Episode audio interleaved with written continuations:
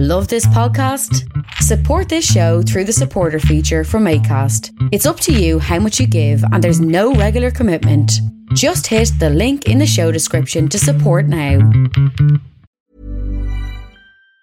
Say hello to a new era of mental health care. Cerebral is here to help you achieve your mental wellness goals with professional therapy and medication management support. 100% online. You'll experience the all new Cerebral Way, an innovative approach to mental wellness designed around you. You'll get a personalized treatment plan from a therapist, prescriber, or both in a safe and judgment free space. Your cerebral therapist or prescriber will outline a customized plan with clear milestones along the way so you can get to feeling your best. With Cerebral, you're not alone in your mental health journey. We're here to empower you to live a fulfilling life. So take that first step towards a brighter future and sign up today at cerebral.com slash podcast and use code ACasts to get 15% off your first month. Offer only valid on monthly plans. Other exclusions may apply. Offer ends July 31st, 2024. See site for details. Millions of people have lost weight with personalized plans from Noom, like Evan, who can't stand salads and still lost 50 pounds. Salads, generally, for most people, are the easy button, right? For me, that wasn't an option. I never really was a salad guy. That's just not who I am. But Noom worked for me. Get your personalized plan today at Noom.com. Real Noom user compensated to provide their story. In four weeks, the typical Noom user can expect to lose one to two pounds per week. Individual results may vary. Attention collectors of vinyl, have you ever gone into a record store and felt overwhelmed by all the unfamiliar options? Are you frustrated by the constantly increasing prices of classic rock staples? Do you avoid streaming music or long for the days when music was recommended to you by a friend instead of an algorithm? If the answer to any of these questions is yes, then check out I'd Buy That for a Dollar a podcast about inexpensive, common, and underappreciated records that are waiting to be rediscovered.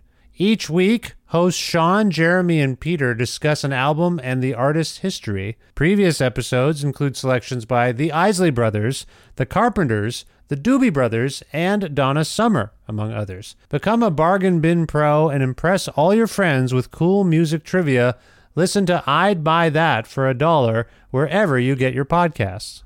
The Bookshelf is pleased to be the official bookseller at the Eden Mills Writers Festival, taking place in Guelph and Eden Mills, September 13th and 15th, featuring the Joel Plaskett Emergency, Michael Pollan, Jim Guthrie, Emma Donoghue, Thomas King, and many, many more. You can learn more about the 25th anniversary edition at EdenMillsWritersFestival.ca.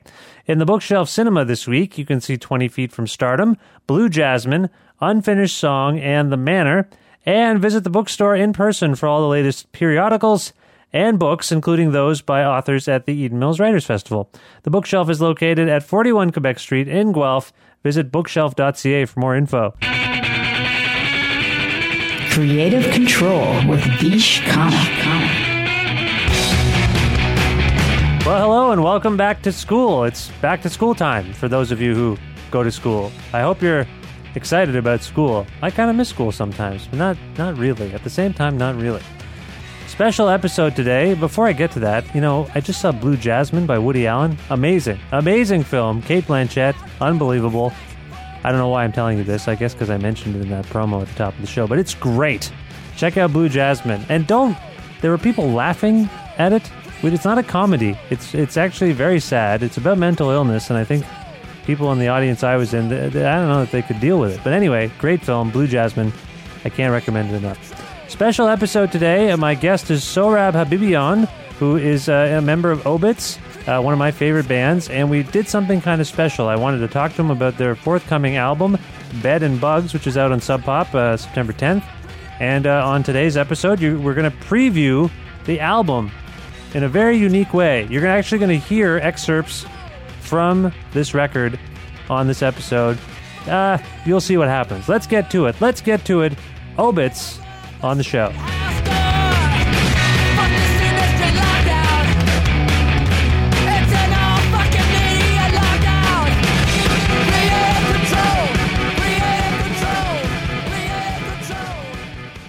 Hey, this week's episode is brought to you by Pizza Trocadero. For my money, the best pizza you can eat in Guelph, Ontario. A proud independent family business run by a punk rocker, Trocadero only uses a rich array of fresh ingredients cut by hand and homemade dough made daily, all baked to perfection inside of a stone oven. Its gourmet panzerotti, calzones, wings, salads, garlic bread, breadsticks, and oh man, the pizza. The pizza. Personally, I like the gourmet de Matteo with goat cheese, artichoke, roasted red pepper, mushrooms. I sub out the turkey breast for eggplant, but that's just me. Wash the whole thing down with a brio. Man, I am getting hungry just talking about this. Call Pizza Trocadero at 519 829 2444. Visit them at 7 Municipal Street in Guelph and online at trocaderoguelph.ca. T R O K A D E R O G U E L P H dot C A. That's Pizza Trocadero, a place of the good trade.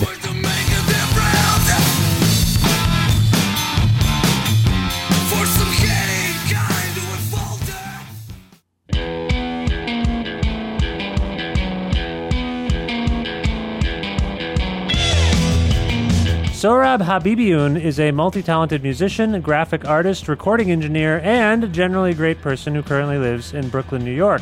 For close to a decade, he played in the Washington, D.C. based band Edsel before they broke up in the late 90s. He now sings and plays guitar in Obits, one of America's best surfy garage rock bands, whose gritty, powerful third album, Bed and Bugs, is available everywhere on September 10th via Sub Pop Records. The band, which also features bassist Greg Simpson, drummer Alex Fleisig, and vocalist guitarist Rick Froberg, is touring the United States and Canada beginning September 21st, including stops at Montreal's Il Motore on October 3rd, Toronto's Horseshoe Tavern on October 4th, and the Biltmore Cabaret in Vancouver on November 14th. Here now to discuss some of these things and preview the new Obits record is Sohrab Habibion. Hi, Sohrab. How are you? I'm well, thank you very much. Thank you. Thank you for being on the show. It's nice to speak again. Where in the world are Yeah. you? Uh, I am in my home in uh, Park Slope neighborhood of Brooklyn, New York. Oh, th- how, how are things in Brooklyn today? Uh, a little overcast, but uh, still, you know, leafy, bucolic. That's how, exactly how I would describe the scene outside my window. For what it's worth, it's uh, it's exactly the same situation. It's it's hot. It's it's actually hot where I'm speaking to you from in Guelph. Can you hear me? I can. I'm sorry. Was I supposed to respond to that? I was just going to say it was hot. I, that's all. You yeah, no, no, no. It's also humid here. know, you're not fond of talking about the weather. no, no. I believe me. I, we all we all do it. I just I wasn't sure if there was going to be a transition or something. yes, it is hot here as well. Yes, that's all I was hoping for. That's all I was hoping yeah, for. yeah. Some Sorry, insight. sorry, sorry. That's fine. But let's back up. Yeah. So when we last spoke, uh, you told me you were making this new Obits album in an apartment in Washington D.C., and I'm curious if you stuck to that process to complete it. Uh, we did actually. We I think when we saw you in St. John's, we'd done half of it, and uh, yeah, we ended up going back to our friend's place. He's got um, his apartment is actually in a, a suburb of DC in Arlington, Virginia, and uh, it is uh, it's in you know it's where he lives, so it's a nice mellow place to record. So it was actually I think the reason we had so much fun. We went the first time and then ended up going back was because it's. Um, it felt more like hanging out and playing our music than it did actually uh, being in a recording studio, which can sometimes feel sort of stilted just because of the you know the, the the formality of a recording environment, whereas Yeah. his was very informal, which was suits us very well. And the gentleman in question, his name is? Oh, uh, Nikhil Renaud. right, and, and uh he's actually the, the reason we know him is uh he was Hot Snakes' live sound guy. And uh he's also somebody since Alexis our drummer and I grew up in the DC area we had a bunch of mutual friends with him. And um so yeah so he emailed and was like hey you know if you guys ever are down in DC to play a show let me know. It'd be fun to get you in here to record. And um I don't know. We just started talking, and I just thought, well, let's just give it a go and go down for a weekend and see what it's like. And yeah, it worked out great. yeah, no, it sounds awesome, and uh, yeah, it Thank you. I, I, I, you can't really tell it's been recorded in an apartment for what that's worth. I don't know what that would sound like necessarily. there's no one like, there's no mail, there's no like guy knocking on the door or anything. right, so well, yeah, there's it's actually he lives uh, above a bar, but the bar doesn't actually start going until later at night. And so during the day, we can basically make as much noise as we want. and then uh, at night it's kind of fun because we'll take a break, or we w- we would take a break. We're done. Uh, we, we would take a break, and we'd sort of hear the uh, kind of the bar chatter coming up, and uh, I don't know. It's kind of a it's a fun environment environment to be in, as opposed to the the you know normal studios try to block out every possible exterior uh thing you know stimuli Mm-hmm. and uh so it was cool to be in a place where it didn't really matter it actually made it more uh just kind of intimate and you know lounging around style Yeah, yeah, yeah. No, that sounds that sounds comfortable. Uh, you in Saint Yeah. in St. John's, you also mentioned that this LP might prove to be a bit different for Obits, and then I think we corresponded over email, and you said that influences like the Byrds, uh, Chrome, Can, Doctor Feelgood, Éthiopiques, J.J. Cale, and the Ruts were kind of creeping into the sound at the time. And I'm curious if uh, if that was the result of some collective time spent listening to those artists, or or what. You know, I don't know. It's it's funny. Uh, at this point, I would say at our uh, sort of relative age as as people who have been listening to music, um, I would say, you know, all those all the bands that you mentioned are, are all bands that we've sort of uh, ingested for at least 10, 15, 20 years or something. So yeah, all, it all comes out in the wash for sure. Um, and so it's not. Um, I would say we don't consciously try to say like, "Hey, let's work on this ruts part." It's more. It's more. It becomes kind of um, as we're working on something.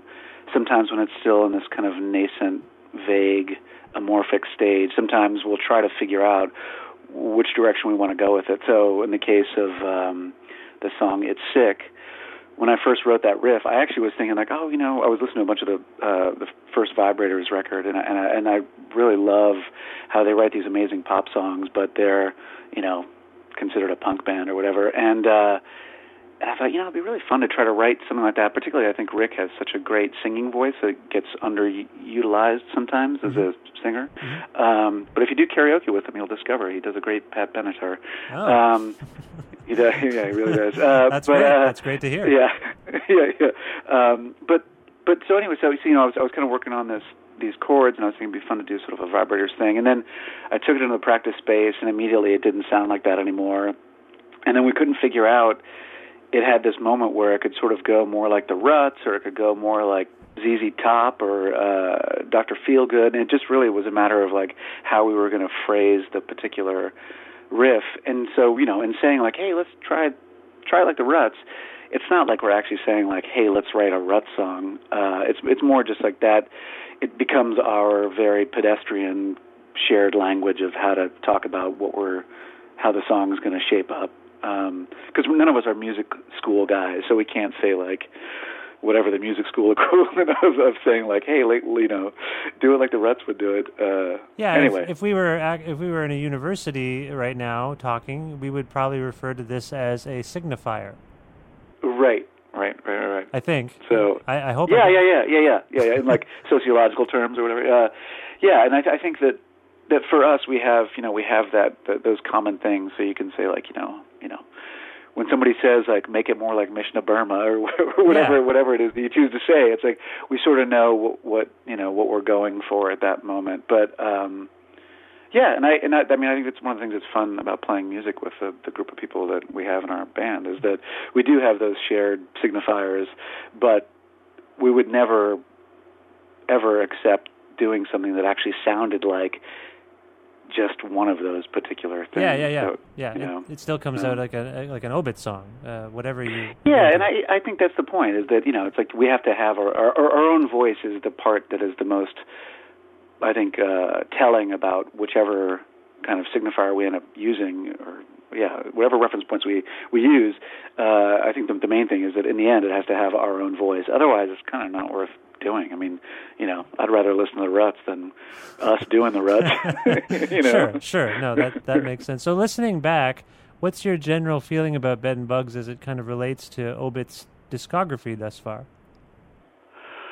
Um, I, you know, it's funny. I, I think in in some ways it's there. There there are certain songs that I think if you just played them by themselves, they would sound significantly different from anything we've done. Um, but then there are other ones, or maybe parts of other songs that sound like really obvious extensions of things that are on uh, either either one of the first two records. Mm-hmm. Um, and I, and I like that. I like the fact that it's uh, it's sort of part of a continuum, but it also definitely has some new branches. And I think part of that is having Alexis as a drummer because he's a, he's a distinctly different drummer than Scott was. Yeah. Um, and so you know, and it took us a little while as a band to figure out how to how to take advantage of that because um, you know he has a lot of power, but part of our whole mo is to not just turn on the power. It's it's uh, to keep things in reserve and to try to you know utilize dynamics and Yeah, yeah. space and and to create kind of more of a simmering atmosphere that has tension. Um, but you know, it's great with Alexis because if you want to if you want to ramp it up, he can totally ramp it up. Uh, so I think I think that was a really nice new thing to to discover and work with in our songwriting that came out on this record. Yeah. I viewed your last record, Moody Standard and Poor, as I mean, I, I viewed it as very artful, but I also kind of saw it as politically charged. Does, does, does this record have a, a sense of commentary or, or a theme running through it that you've uh, perceived at this point? Well, you know, um, Rick sings, I would say, 95% of the songs that we have. So uh, I, I, don't, you know, I don't want to speak for him, so I don't really know. I would say that this record, um, I'd say all of our stuff actually has more of a personal component to it, and anything that comes off as political, it's not that it's not uh, necessarily intended, but I don't think that's that's the the goal or the purpose or the Sure. kind of the the overarching motif. Um, but I think you know, I think uh, I think we're you know being being adults in 2013 in the world that we live in, I think it would be really strange to make any sort of art and to not have it reflect the times that we're living in, which are incredibly politicized and and uh, you know if you're a sentient human, I don't think uh, I don't think you can do something and not somehow react to what's going on around you. And you know that doesn't mean we're going to write a song about the Arab Spring or anything like that. But uh, but you know that that that I think that our music does reflect our own personal struggles, which are part of um, the greater world that we live in. Yeah, the the it's a I guess it's a cliche now, but the whole idea of like the personal is political kind of thing, I think does come through. And when I've when I've conversed with Rick about this, he kind of deflects the idea that there's some grand meaning in his songs, and that's just I think the way he is. And uh, you know, Yeah, and I think to to his credit, he wants you, uh, you know, he wants the, he wants the listener to kind of do their part Yeah. too. And I think he really feels like if you if you give away too much, you know, I mean, if it's I mean, like the classic hardcore thing is you're like, you know, this song is about walking across the street, seeing somebody you hate, and turning the other direction. It's called walking across the street, seeing somebody you hate, turn the other direction. You know. right, right. and you know it's like it's like okay so you know i mean it's all kind of it's a little too obvious and i think you know for him it's important to to not have that to make sure that you have space to to interpret and to enjoy and to take your you know whatever you're experiencing and to to to leave room for that Yeah, it sounds. um, that, that, that, that said, you know, he's got a great way with words, and he he writes. You know, I mean, when he sings the word greed, you know, it's like it's pretty it's pretty intense. yeah, no, totally, and totally. And I think you know what you're referring to there is kind of the idea of having heavy-handed songs, or, or if not even heavy-handed songs, but maybe explaining, over-explaining them, kind of has this weird reverse effect where it kind of stunts the communication that a band has with its audience, right? Because you're that's the whole point is you're supposed to have like a it's almost like a conversation, and why would you just take up the whole half of the conversation? I I yes. I completely, I completely agree. I mean, I, but I think, I think in, in different kinds of music and in different kinds of environments, uh, that's not what people are looking for. By the way, the beeping you're hearing right now is uh, You have another ma- call. Our mayoral, well, it's actually I'm positive it's spam. Right now are the, the mayoral elections in New York, Oh, and uh, so we're getting all these spam calls. So when is that over? that's- Uh, it's coming up very soon. Maybe in yeah, I don't know, next week or two weeks, something like that. So Okay. it's probably Christine Quinn's people calling and asking if I'm going to vote for her. The answer is no. All right. Well, hopefully they can hear this podcast when it comes out. Yes, and exactly, They understand. Uh, um, sorry, you were but, saying. uh, Oh yeah, I, I just think in in different um, in different environments, uh, people have different expectations for what that relationship is going to be between band and audience. And you know, I think in the in the in the world of like hardcore, you know, 80s hardcore is the one that I'm familiar with. But uh, it's like you know, you go and when the singer tells you what it's about, you're like, yeah, that's what that's why I'm here because that's what it's about that, you know. and it it you know, and it has like a real sort of um, almost religious fervor to it. And uh, you know, I mean, I imagine like in in churches and uh you know temples and mosques you know the the person stands up and says you know i'm going to give you a sermon about this subject and you know people show up because they know it says on the marquee out front like today's sermon is about this you know? Right right. And and and and for people who are interested in that it works perfectly. I think for you know people who are suffering existential crises like ourselves it's, it's got to be vague yeah, you know. yeah, but this is um this is actually now a difficult segue into uh, the next segment of our conversation because I was hoping to uh, go through the songs uh, from the new record with you now and just see what we can learn about them. Obviously, not the uh, inherent meaning behind them necessarily, but I just want to get sort of basic stories about each of the songs. Is that is that something we can do? And then actually, we might actually hear from them as well. Uh, sure, or, or maybe just like some sort of anecdotal thing behind yeah, it. Yeah, exactly. Yeah, we don't that, have to. yeah. We don't have okay. to. uh, So, like, let's start with the first song, which uh, I believe was the first single, uh, so to speak, the first song that people got to hear from the new record. It's called "Taste the Diff." Right. So with Taste the Diff, um, I think as far I don't not not to get into the meaning of it, but actually the the title of it. Um, we all, you know, Rick and Alexis and Greg and I all work in graphic design and uh and so and a couple of us have worked in advertising doing design work. And so we in a really nerdy way are obsessed with like fonts and slogans and logos and all these kinds of things. And so when we're sitting around a practice and we're goofing around we come up with really cornball slogans for essentially it's like a play by play of our practice uh and and and uh and so taste the diff came from that where you know I, we're- I don't know we were having a beer at practice and we ran out of the one kind and offered the other kind and somebody said mm, you can really taste the diff and then it sort of became this like really stickly thing like hey taste the diff you know uh There's a maniacal laugh at the beginning. There's like a maniacal. Do you know? Is that part of the story there? Oh, that actually was when Rick was doing the vocals, and I think Greg said something to him to make him laugh, and uh, and he actually wanted to cut it out, and I was like, no way, we got to keep that in. okay, that's cool. All right, so uh, I'd like to play a six-second excerpt of each of the songs we're going to talk uh, about, and kind of in the spirit of Vine. Are you on Vine? I'm not, but we actually only wrote this the song six seconds at a time, so it's perfect. All right, so we're going to give people a six-second excerpt of each of the songs on the record, and I'd like to offer you the opportunity to uh, Sohrab to choose what point in the song we should start from. So that rather than just starting at the beginning, we could, but uh, what do you think? Is there a point in the song that we should just start from? I can, I can engineer it so that we Um, start at a certain point. Huh? That's a good question. I guess with this song, I mean, you know, if you want to get the the yeah the diabolical laughter at the beginning, you, you can definitely just start it there. But in that case, yeah, I guess you only really get one chord. Um, it's fine. It's a six-second. yeah, it's go, a go six, for that. Yeah, start start with, the, six-second start with excerpt. the menacing laughter. We, yeah. can, we can't we can't give people everything in six seconds. So That's we right. Yeah. Okay. So this one we'll start at the beginning. This is taste the diff. Let's let's go for it.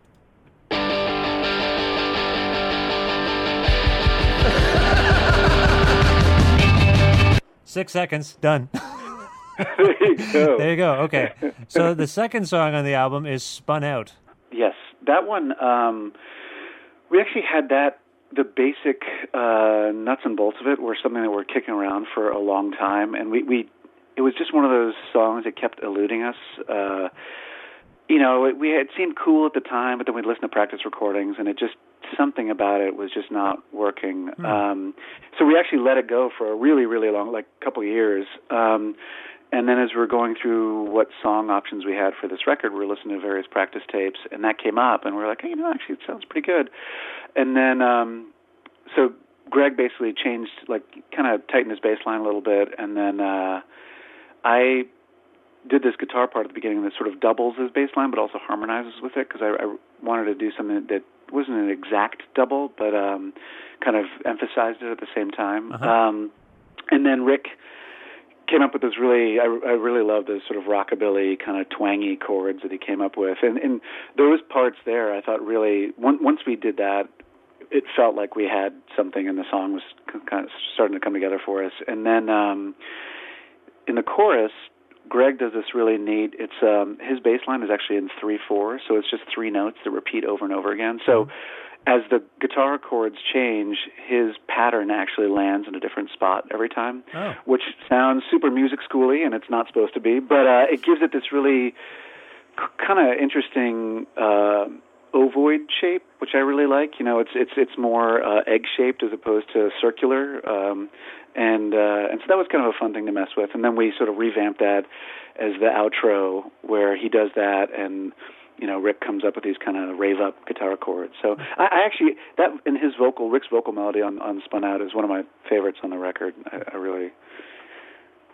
Very singy. Okay, well now you've given us various points to go to now in the song. You, you mentioned the ending, you mentioned the chorus. Where where should I begin the next six second excerpt? Uh, you know what? Just take it from one of the verses. I really, I really like Rick's vocal melody in the verses a lot. All right, so Um, where would that be? Well, actually, you know, maybe you could take it from the, the, the there's um like the riff that comes in just before the vocal starts, so you get like one pairing of those twangy chords, and then he'll start singing. Okay, let me do that. I think you should be able to get that in six seconds. Okay, let me let me try and find it. Well, just bear with me here.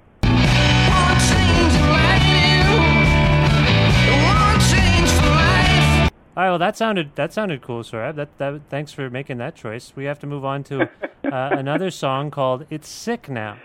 This uh It's Sick is actually the one that started out not at all what it sounds like now. It started out really with the vibrators one that ended up being like a do we go the Ruts route or do we go the ZZ Top route or the Dr. Feelgood route? And it ended up really like none of those. It sounds I think uh and and it sounds most like a Chrome song, which is why Rick I think sings the way he does. Is that uh, it, you know he ta he sort of takes on a character in in his vocals, Uh-huh. which I thought was really cool. He hadn't he hasn't done that so much before. Um, and uh, honestly, when he first did it, we were like, "Whoa, what's he, what's he doing?" Uh, but it, I think it actually really works because it gives it this kind of menacing quality, which is really, I think, really works for for the lyrics. Uh, and uh, yeah, I'm happy with the way with the way it's sick turned out. Um, and I like how it goes from these very sort of like tight. Um, staccato sort of verses into these kind of bigger, more uh, kind of broader choruses. Okay. And then you have the total, you have the total like cheese rock outro, you know, with the uh, where where the guitars are kind of wangling their way down. All right, so where should we go uh, to hear? What should we hear in this one? You mentioned the intro again. um, let's see. Um, I wonder if you can go from like six six seconds is so short. I Uh, know that's what Vine's all about, isn't it? It's crazy. Yeah, It's so short. Yeah, yeah, yeah. Um, I guess if you can go from maybe, I, I'm just guessing, but uh, if you can go from like the last line of the verse into the first line of the chorus, that might be six seconds. That way you get a little bit of both, so you can hear um, Rick's sort of vocal affectation, and then the, the for us, what would be a big chorus.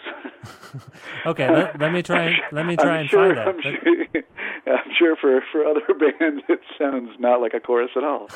It's a bridge. well, well, let's let's take a look. Let's let's have a listen now and see if I can find it.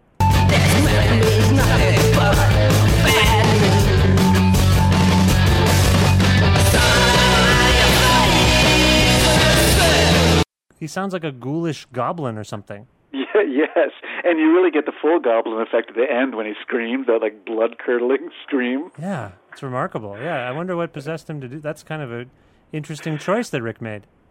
Yeah, well, I mean, I think, I- yeah, I, I think, um, on, yeah, as I said, when he first did it, the rest of us were a little shocked because we'd never heard him do that before. But I think it really works, and I really like. To me, it's it's such a it's a. I think it's an interesting thing when a singer actually decides that their voice is an instrument and takes advantage of it, and I think it actually really speaks to how good of a singer Rick is. I, I mean, I, I sort of can't stress this enough. I think a lot of people associate him with like the very like kind of guttural expression that he's so good at, but he actually is an exceptional singer. Um, and I think when he does something like this, it actually shows that he has he has an incredible range and one which uh, you don't necessarily appreciate just by listening to like a Jehu song or. No, I, I, I totally I'm with you. I think he's he's uh, arguably my favorite sort of rock singer, and we're going to get to a song a little bit later called Receptor, in which uh, I think that range is more on display. Um, yeah, uh, but, yeah, you definitely hear him sing on that one. Yeah, it's pretty remarkable. Because I on some, when I first heard "Taste the Diff," I'm like, wow, Rick is sounding very ragged. Um, well, I think that day he was ragged. but I mean, yeah, no, I'm I'm fully on board with what you're saying. Uh, the next song on the album is "This Must Be Done."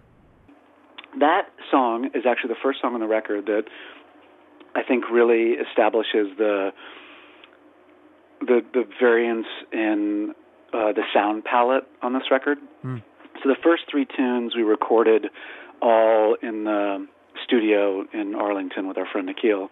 Um, this must be done was something that we had actually recorded in our practice space, um, and it was just Greg and Rick and me, and I was playing a tambourine with my foot just to keep time while we were going through it, and we we did a really basic recording. Um, and again, when we were going through and listening to the various things to, to think of how we wanted to put the record together, we came across that and really liked it and really liked the simplicity of it and just the way it sounded, even in that practice room recording. Mm. And so we took that. I mean, it's just a you know like a stereo digital recorder, um, and we took that to our friend's studio and we dumped it down onto his eight track, and then Alexis overdubbed his drums. Greg doubled his bass.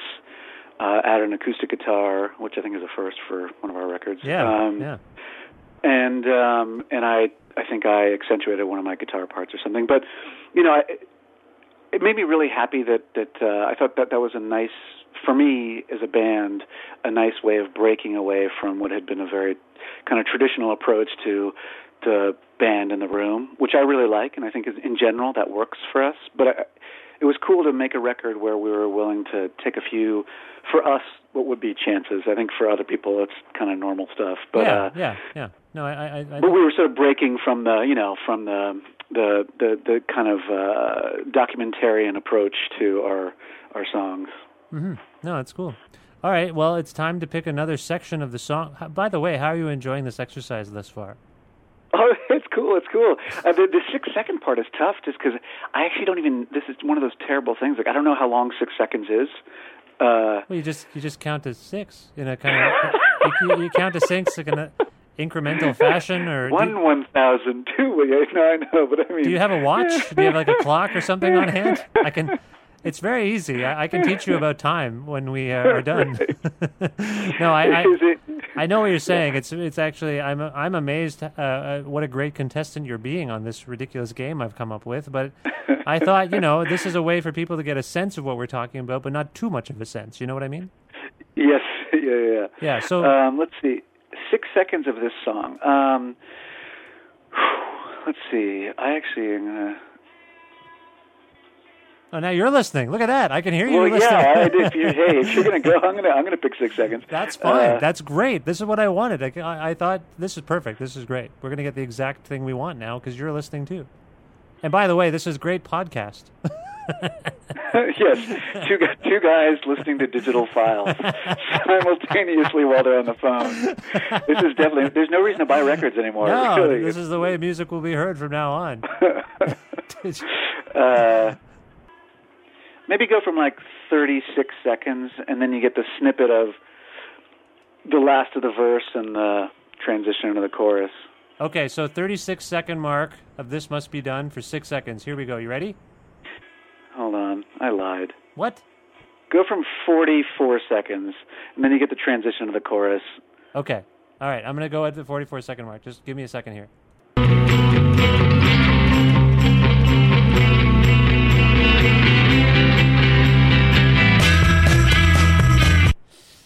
I gotta say, I, I went uh, I went for a bit longer than I said. That that was longer than that was nine seconds, but still, that's still that's pretty good. That's not bad. Good job. All right. Uh, coming up next, Pet Trust. I like my pet. I don't know. I, I'm, I'm I'm fearful for what this song might mean, but I, I love. I oh really? I think it, it's a, to me it's a really sweet sounding song. Okay. Okay. Uh, good. Good. You know, I mean, what Rick's first line is "Make sure you care for your love." It's a really sweet line. Yeah, it's true. That's true. And provide for your friends. You know, I mean, that's like like romantic poetry, man. I know, but there's always. I think there's always something bubbling under the surface of lines like that that could be sinister. We we've already established no, that you're he, right, you're he right. might be a ghoulish goblin. We've already established that. You know. right. Yeah, might I wanna- bet you put those lines next to the scream. It's a little different. Yeah. Uh, this is definitely one that was it was a it was a hard one to to to work on just because um, the guitar playing on it is definitely different than uh, on most of our guitar parts for other songs where it's um I hesitate to say it veers on funky, and uh, well, that'll come up again in a minute for another Yeah, song. yeah, yeah. But uh, but you know, I, I think it was just trying to make sure that we were sort of erring on the side of the Minutemen or even like a Big Star or Mm-hmm, something, and not falling into that weird sort of like Chili Peppers ditch, you know. yeah, that's a bad ditch, man. That's not a Uh, good place to be. It's not our ditch. It works for millions of people, but it's not our ditch. Sure, You know? sure. Uh, so yeah, but but um, but but it was it was fun. It was a fun one to to to work on, and it definitely took a lot. I mean, I know these songs all sound really pretty simple and pedestrian, but it's shocking how much work we actually put into them. You know, we we have like version 21 of some of these songs, uh, just like minutely kind of working at certain certain parts of them just to to get them so so that for us they're the best version that we can figure out. I'm sure in the hands of professionals it would be done better, but this is what we got. Well, for what it's worth, and I'm not just trying to butter you up. I, I never think of your songs as uh, in this band as anything but thoughtful. So I'm not sure why. I think you're just being modest, maybe, because I, I think I can hear. No, no, no, no, no. I, I, I guess what I mean is that I think, um, you know, like I said before, we're we're not professionally schooled musicians, and so all the stuff that we do is is from just learning as we go, and uh, and so I think there's a little bit of kind of self consciousness that comes along with that, where you think like, ah, you know, like some kid who graduated from Berklee School of Music last week could probably figure this out in five seconds and would have told us to do this, you know. But meanwhile, it's taken us three months to figure out how to make this part better. Right. Um, Well. and, and but you know that's the process that we deal with, and it's it's good for us. Yeah, no, it's uh, don't don't sweat it. All right, so now we need to pick a point in Pet Trust for people to hear for six seconds. So I'm sure they're dying to hear the funky guitar part. yeah, I, it sounds like you've whetted our appetites with some funk. Right. this is like the best Royal Crescent Mob song you never heard. Uh, no, let's see. Um, um, six seconds again, so hard. Start from nine seconds in, and you just get the top of the uh, the verse. Okay. That's probably a weak, probably a weak choice, but whatever. No, it's fine. This is this is not easy. Again, you're doing a marvelous job of competing in this game with yourself. Okay, so the nine second mark of uh, Pet Trust. Here we go.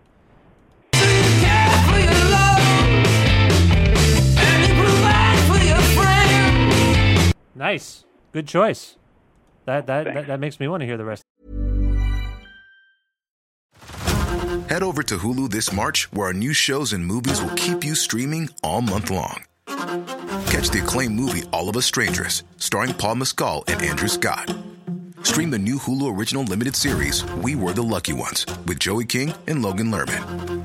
And don't forget about Grey's Anatomy. Every Grey's episode ever is now streaming on Hulu. So, what are you waiting for? Go stream something new on Hulu. Tired of ads barging into your favorite news podcasts? Good news. Ad-free listening is available on Amazon Music for all the music plus top podcasts included with your Prime membership.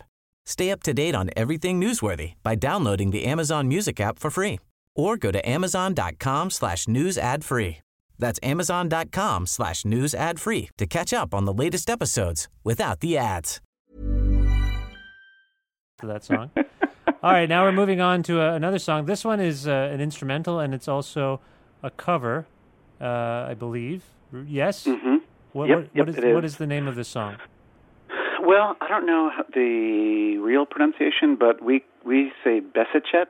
Okay. I really I don't know. I have no idea how close that is to the to the how you're supposed to say it. But um, it was it's I think it's on the Éthiopiques Five compilation. Um, and those those those Ethiopian comps that came out uh, a few years ago or a bunch of years ago at this point, I guess. Uh, we all really liked a lot, and we liked how much variety there was. I mean, you know, some of the stuff was more sort of like late '60s, early '70s R&B sounding. Some of it was like the Ethio jazz stuff, and then um, some of it was more traditional Ethiopian music. And and this song, if you listen to the original, you will hear the same melody, but it's actually played on some kind of flute or some sort of uh, out of tune wind instrument. Um, Oh, okay. and it, it uh I don't know if it was Rick or Greg who who wanted to try it, but we actually we were playing it in practice for a while, and this is when Scott was still in the band, um, and we did a bunch of recordings of it in practice, and we we kept thinking,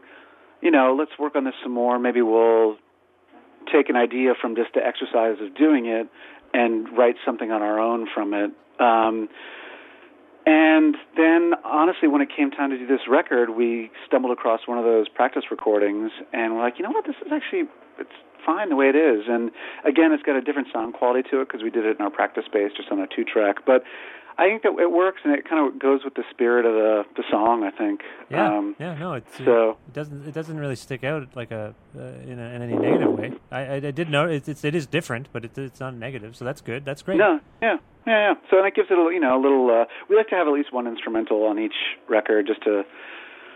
I don't know. Maybe it's a nod to like the classic surf records or something like that. But it, but it's uh it's kind of nice I think just to take a a little breather and like you know halfway through the record to have something that is kind of a palate cleanser. Yeah, no, totally. All right, so uh, again, we need to pick Six seconds. six seconds.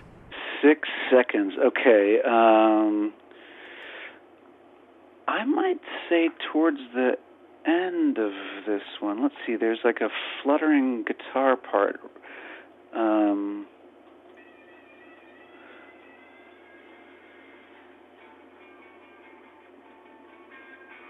yeah. Why don't you go from like two, two forty, and you'll get this kind of. Uh, you know, like Flight of the Bumblebees kind of uh, guitar trilling that goes into the end of the song. Okay, two forty. Here it comes.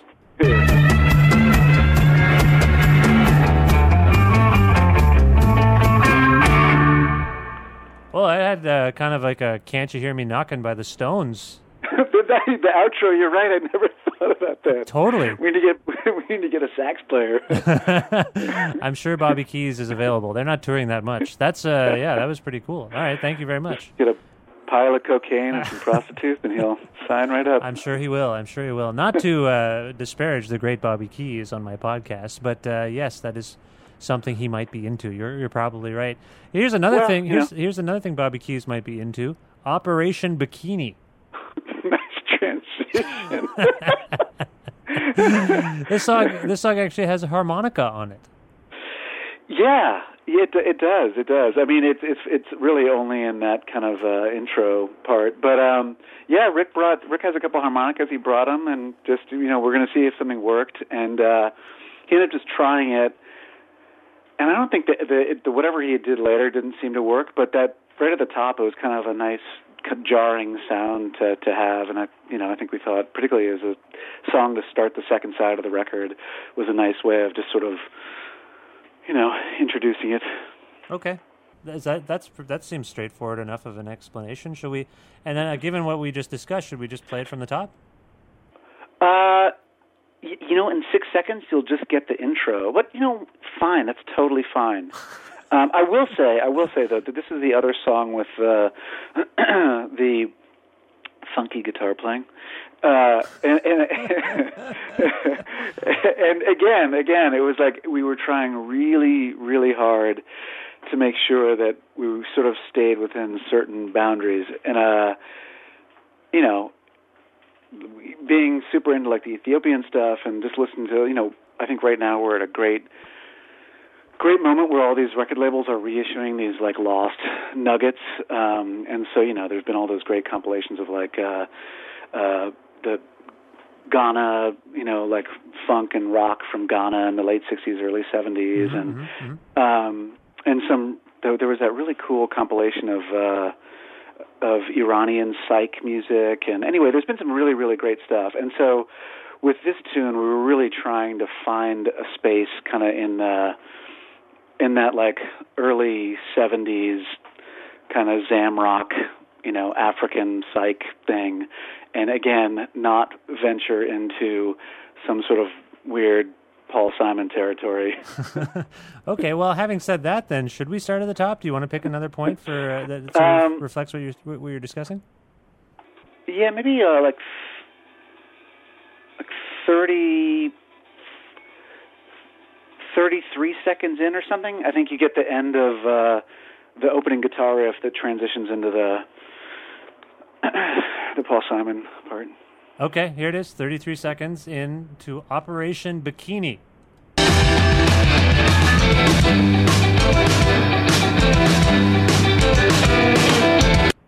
Very cool part. That's a cool part. That was good. Thank you very much for uh, picking that. All right. Uh, the next song is uh, Malpractice. It seems to be about a birth, and it also contains the lyric vaginal delivery, which I that stuck out for me. Um, Yeah, us too. what can you what can you say about malpractice?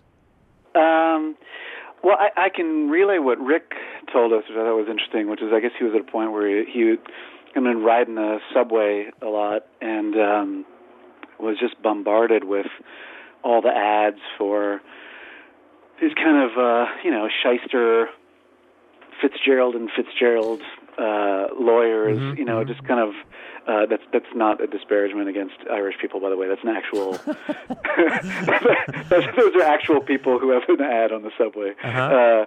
Uh, uh, but uh, yeah, just just feeling feeling just constantly just bombarded by all this advertisement for you know malpractice lawsuits and um, and just really just kind of the horror of of um, people taking advantage of other people's misfortune. Um, and uh, so he, I guess, just wrote the lyrics as kind of a, almost like a straight.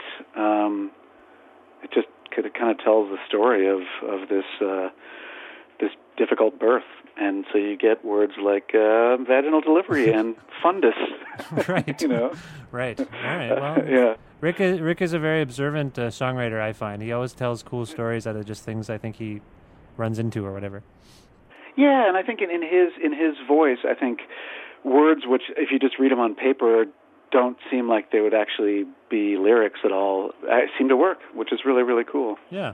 Okay. So uh, if you were to pick six seconds from malpractice, which uh, six seconds would they be? Um, let's see. Um, should we pick the vaginal delivery part? Well, sure. We can't go wrong with vaginal delivery. Okay, I think. So I think if you could start at 36 seconds, you, you, you might be lucky enough to hear those words.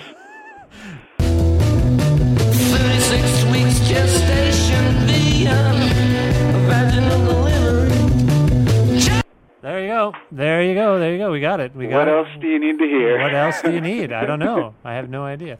Uh, this song is followed up by one called "This Girl's Opinion." Um, yeah, that that that was another one that we were sort of working on for a long time, and uh, I think my guitar part was the one that was the most problematic as we were working on it, because I sort of had a couple different ways I could play it, and uh, we had also we were doing a version that was much slower, and um, Rick had the idea to to just speed it up, and then I switched my guitar part so it has kind of this more it, you know, it's kind of higher up on the guitar, um, so it's a little bit more pronounced and a little uglier, um, and uh, it just seemed to work much better. Um, so, yeah, Okay. Uh, again, where are we going? let's see. Um, You're still into this. I, I appreciate that you're still doing this. sure, man. No, no, no, no, no. It's it's, it's cool. It's it's a, it's a kind of interesting, isn't it?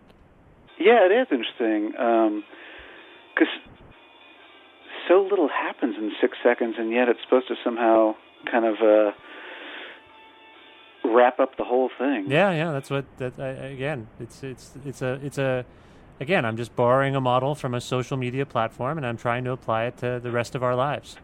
Yeah. Maybe uh, start at 40 seconds in. Okay.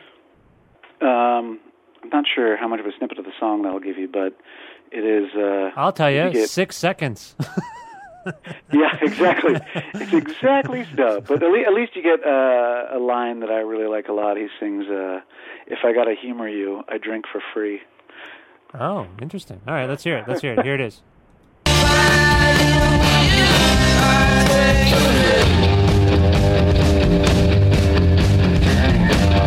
I went eight seconds there. I apologize, but uh, that That's that was cool. All right. Uh, here's a song I alluded to earlier, "Receptor," uh, which uh, I think is one of the, the great anomalies in the Obits catalog that I've heard thus far. Yeah, I, I would I would agree. Uh, I mean, it's it's definitely. Um, I would say it's probably as close to. Um, it's as, as close to like conventional rock and roll sounding song as I think that we've we've done.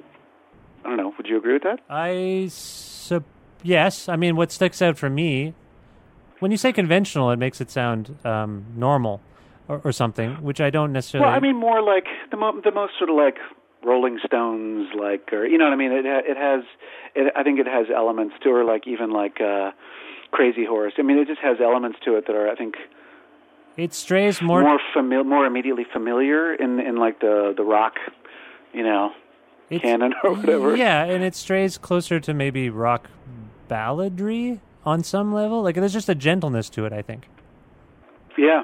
that's pretty Yeah, much no, I agree. That's where I'm coming from. All right, let's hear a little bit from uh, Receptor. Six seconds. You got to you got to pick six seconds. Yeah. I think one of the reasons we're not very popular is these long ass intros. no, they're good. I, I like them. I, I I always think that the tension in Obits is that there's a tension between like, are we an instrumental band or aren't we? Uh, because you clearly have the guy gonna sing? yeah, well, you clearly have things you want to say, and you know, as I mentioned earlier, I think they're always the lyricism in the band is very thoughtful, but um, there is also the sense of, and it happens live sometimes where Rick in particular will just abandon singing uh, because he just wants to play.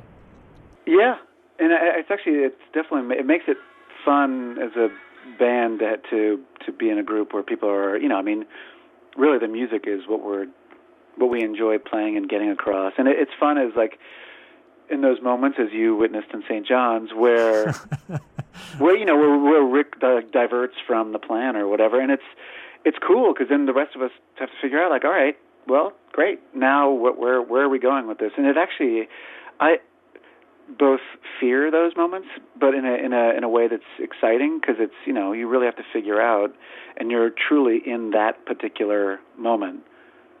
You know, it's not a replication of the night before Yeah, or the yeah. night after. This isn't sort of like the shtick where like the guy gets the extra long mic cable and jumps into the crowd every night. It's like it truly is a moment where, you know, it's about as close to jazz as we're gonna get. You Totally, know, it's like, totally. And I, I mean, it's, uh, as a fan, it's I find that stuff kind of vibrant. Like I, I find that stuff kind of interesting. Like it, it's more fascinating to me to see that than have see the same band a couple nights in a row and discover that they're not changing much up. Like I just saw Right. the I saw the Blues Explosion play two nights in a row, and I would see them play all the time back in the day, but never consecutively. And I didn't realize that they don't use a set list, and that I was going to see two completely different shows. And that's really that's really cool. I, I actually appreciate It that. is cool. Yeah. Yeah. No, I, th- I think I think it's cool for a bunch of reasons. I think it means that like every night really gets a chance to be its own night. Um, and I, I mean, I understand when there are bigger shows, bigger tours where it's more of an event and a an entertainment complex arrangement where it's like there are people doing lights and Yeah, you know there's all these yeah. things that are coordinated. Like I understand at that point it's like Circus Soleil. It's not really rock and roll. Um, but I still, as a, as a person who loves live music, it bums me out to see a band and they're clearly just doing the same thing over and over and over and over again. Yeah. You know, it's just because to me, it's like the, the point of live music is like it's here, it's now. It's not the thing that you can go home and listen to. You know. Yeah, totally. No, I agree with you. All right, sorry. Did you did we play anything from Receptor? I don't remember. I don't think we did. You want to go from like 110, 112, something like that. You get a little snippet of the chorus. Okay, okay. That sounds good. I'll go to I'll go to one. Tell you what, I'll split the difference. We'll go from 110, but we'll go to 118. How about that? You mean split the diff? Split. Uh, yeah, sorry, split the diff. I'm sorry. I'm not a marketing. Anyway, here we go. Here it is. Here it is. And nowhere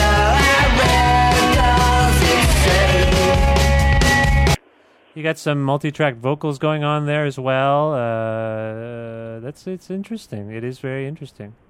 That was actually sort of by chance.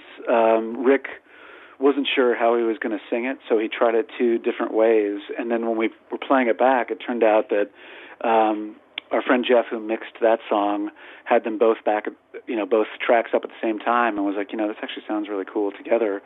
Do you guys mind if I mix them in? And so we listened to it, and we're like, yeah, sounds good. So Oh, nice. went for it. Nice, nice, Yeah. nice. All right. So lucky, lucky accident. Lucky accident there, yeah. Well, uh, this is appropriate since we're closing in on the end of the uh, record. I'm closing in. Is this, this is the next song on the uh, list, and uh, what can you tell us about that? Um, that's one where I think the main riff was something that Greg had come up with that he was working on. Um, and uh, it was actually, I think, while Rick was away doing Hot Snakes stuff, that Alexis and Greg and I just started kind of jamming on the main part, trying to come up with something. And uh, we tried to do something that, that to us felt sort of like a like the Yardbirds or something. Like we wanted to have something that was kind of that felt more like 12 bar blues, but in kind of a scrappy kind of you know uh, like Australian punk way or something. Sure. And uh, yeah, and then you know Rick came back and uh, we were messing around with it, and he was like, you know, I'm not going to bother to come up with another guitar part for the verse. I'll just come in on the chorus. And I think that it gave it a nice sort of push and pull between the two parts um, dynamically. Oh, cool. All right, that's that's some good insight there. All right, what uh, what should we hear? Should we? Maybe 135, and so you sort of get this. I don't know, somewhere around there. You hear this sort of breakdown uh, that is, uh, yeah, it's just like bass, drums, and Rick's vocals, and then some feedback comes in. Okay, 135 to 141 of I'm Closing In by Obits starting now.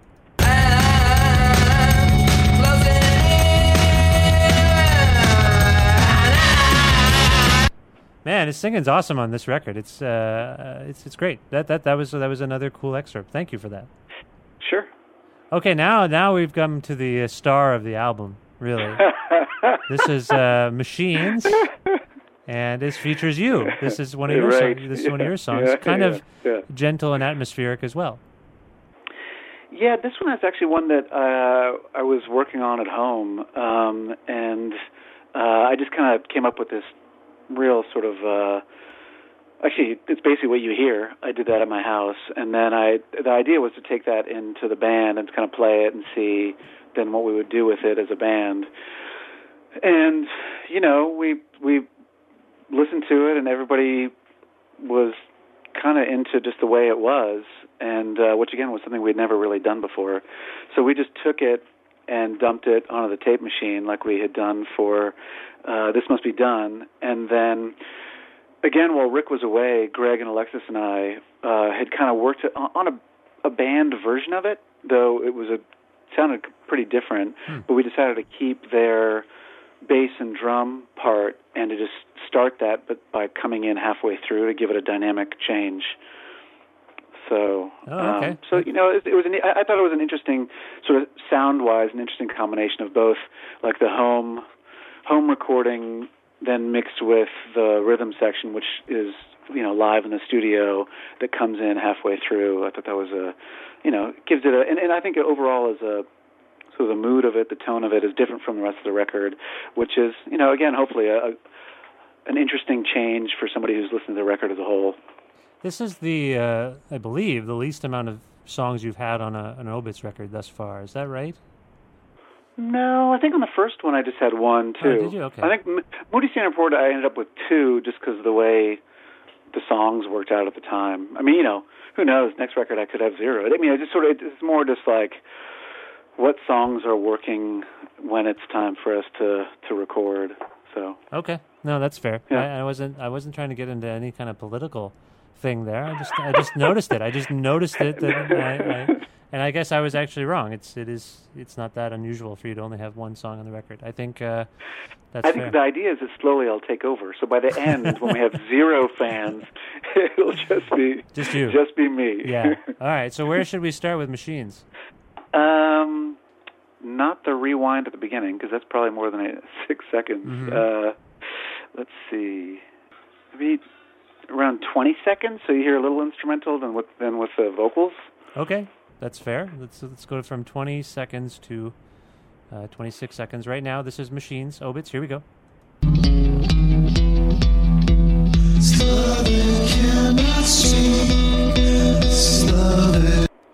It's a pretty uh, interesting vocal treatment for you. I, I would think. You know, it's I don't know what to say about it other than it's it's it's Well, I did it in actually in the room that I'm speaking you speaking with you from, and uh, you know, much like you, have the wife and the child, and so if I work on music and it's after a certain point, I have to do it so that I'm not disturbing anybody. Hmm, Uh, hmm.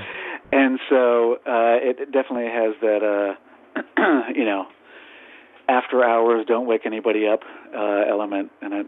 But it also has a, I don't know. It's almost we were talking about how Rick sounds sort of ghoulish uh, and demonic in some of the songs, but this one also, to be honest, has a slightly creepy element. When someone's sort of half talking to you, or like not half, not well, half whispering, half talking.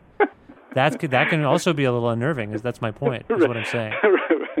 well, I mean, I think uh, you know, shtick aside, I think I think that um, I think that we really, I mean, the thing that's important to us as a group is to try to communicate some sort of atmosphere and one which I think reflects our our living, which is that you know we um, we live in a city, but it's uh, we don't live in the dead center of the city, and so you know when we walk home from practice at one in the morning, it's dark and the streets are cast with certain shadows and you know you've had a couple beers and it's just you know your your day is rumbling through your head and uh yeah so ho- hopefully the music reflects that and i think that's maybe that where the slightly i don't think it's sinister because i don't think we're we're not you know we're not sinister people we're not doing anything No. ghoulish No, no. but I think there's something um, if if there's an unsettling element to it or a tension to it, that part is something that I think um, you know it's it's uh,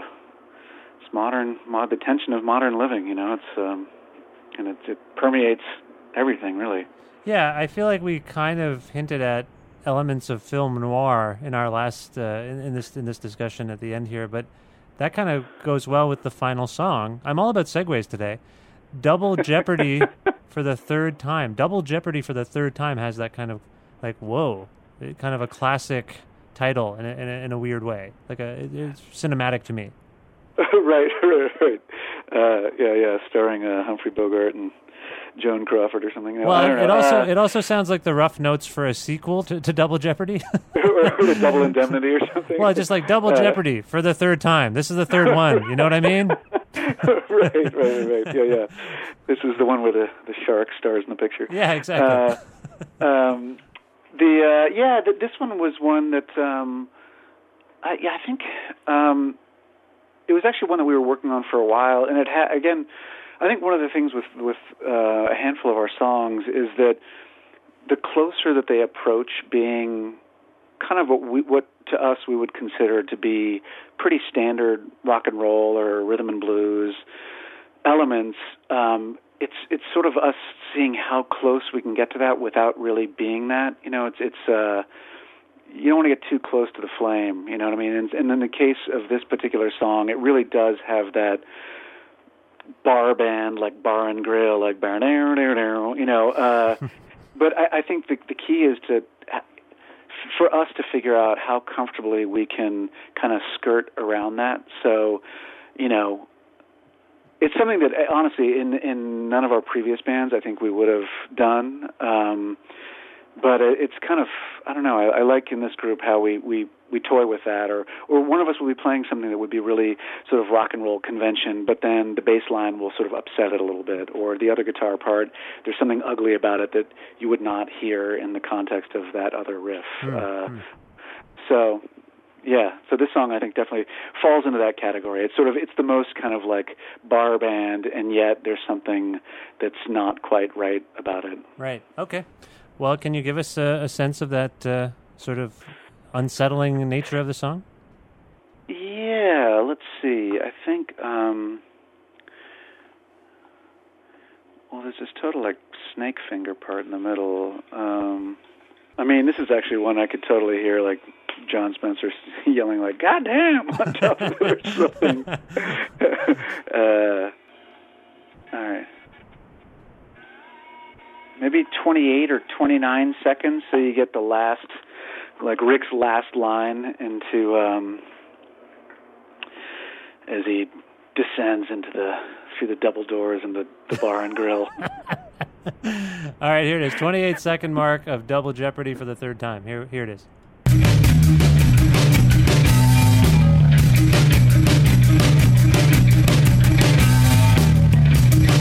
Again, I went long. I think that was eight seconds. Almost a Jesus lizard, uh, almost a Jesus lizard thing going on there. A- And you know, I think that yeah, yeah, yeah, and uh, I think that that's something that again with Alexis, you know, we were able to to do that where you can play this part, and it actually has more more punch, more sort of vigor than um, than I think we would have necessarily done, uh, you know, a couple of years ago. And Yeah. that's it's it's fun fun to be able to, to to play with that. Well, we went through the whole record. We gave everyone a preview of the entire new Obits record, so I'm very proud of us, uh, Sohrab, for doing that. and thank you for answering these questions. It was great.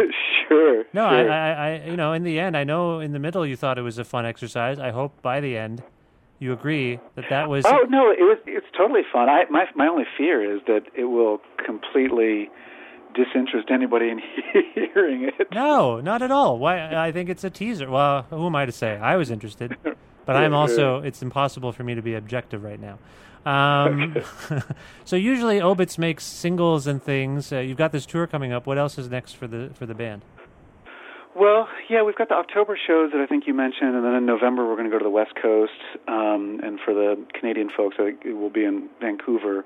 Um, and then next year, we're, we're sort of trying to map out next year a little bit. Um, we want to try to get to some places that we we have either not been to before, like Brazil or Japan, um, or to try to get back to Australia where we went last year for the first time. And so 2014, fingers crossed, is kind of a more international year for us, just because uh, we really, really, really like traveling and going to far-flung places.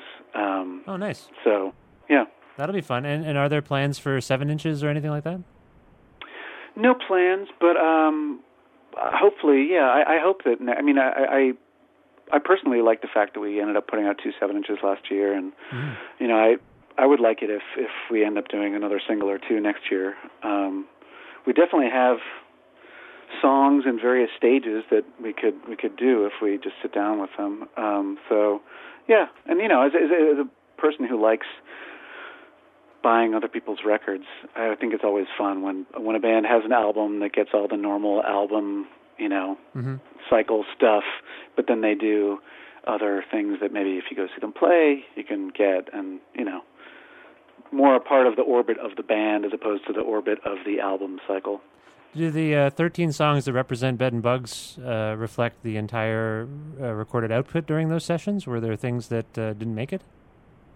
There was one tune that didn't make it, um, and that's just because uh, the, the for whatever reason the the we didn't finish one last piece of it, and it just didn't seem to fit in with the rest of the song. So I mean, there is that. Um, yeah, yeah. Okay.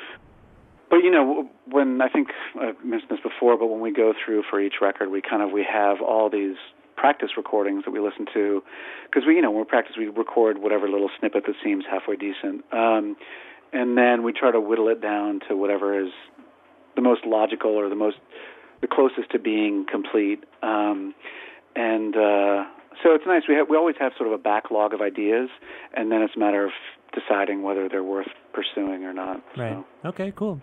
Well, once again, uh, the new Obits album is an awesome one called Bed and Bugs. It's available on September 10th via Sub Pop. The band's upcoming tour includes stops in Montreal's Il Motore on October 3rd, Toronto's Horseshoe Tavern on October 4th, and the Biltmore Cabaret in Vancouver on November 14th. Uh, for more information about these things, please visit subpop.com and obitsurl.com. They are on Instagram and Facebook, and probably now, based on this experience, soon they'll be on Vine. I mean, why not? Seems like something. If this is what Vine is like, it's okay. uh, hey, can I can I give a plug for Alexis's uh, one of his other bands? Because Yeah, yeah. Girls Against Boys has a new EP coming out, and it's really great. And uh, so they're actually playing. Um, the week, the week that our record comes out, they're doing a week of shows along the East Coast, um, and the EP is a really, really cool record. So if anybody out there is already a Girls Against Boys fan, they will definitely dig it. And if you're not, check it out. Okay. excellent. Nice plug. Thank you very much. Now, Yeah. we've given everyone samples. Uh, is there a song that we can go out in from the new record, Sohrab? Um, yeah. I mean, do you want to play Receptor in its entirety? Since that you sort of said it seemed like a like an anomaly. Might as well. Sure, sure. If that's what you want to do, I'm, I'm leaving it in Yeah, your hands. why not? Okay. Yeah, let's do it. Receptor by Obits. Uh, Sohrab, always a great, great pleasure to speak with you. Thank you so much for all your time. Thank you, Vish. Thank you very much.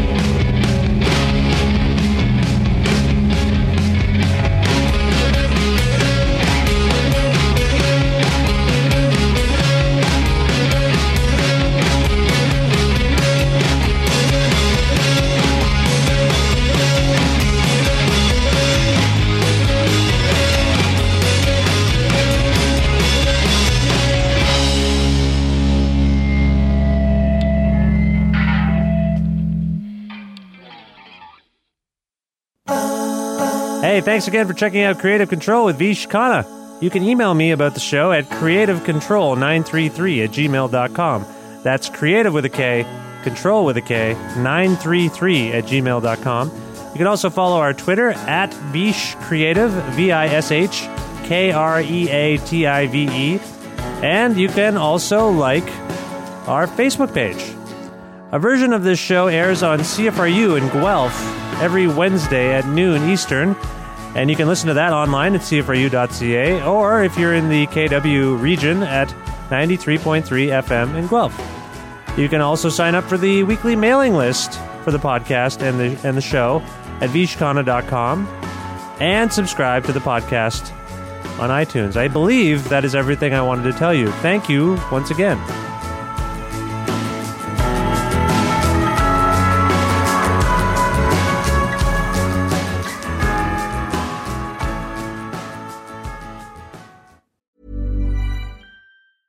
Tired of ads barging into your favorite news podcasts? Good news. Ad-free listening is available on Amazon Music for all the music plus top podcasts included with your Prime membership. Stay up to date on everything newsworthy by downloading the Amazon Music app for free or go to amazon.com slash news ad free. That's amazon.com slash news ad free to catch up on the latest episodes without the ads. Botox Cosmetic, out of botulinum toxin A, FDA approved for over 20 years. So, talk to your specialist to see if Botox Cosmetic is right for you. For full prescribing information, including boxed warning, visit BotoxCosmetic.com or call 877-351-0300. Remember to ask for Botox Cosmetic by name. To see for yourself and learn more, visit BotoxCosmetic.com. That's BotoxCosmetic.com.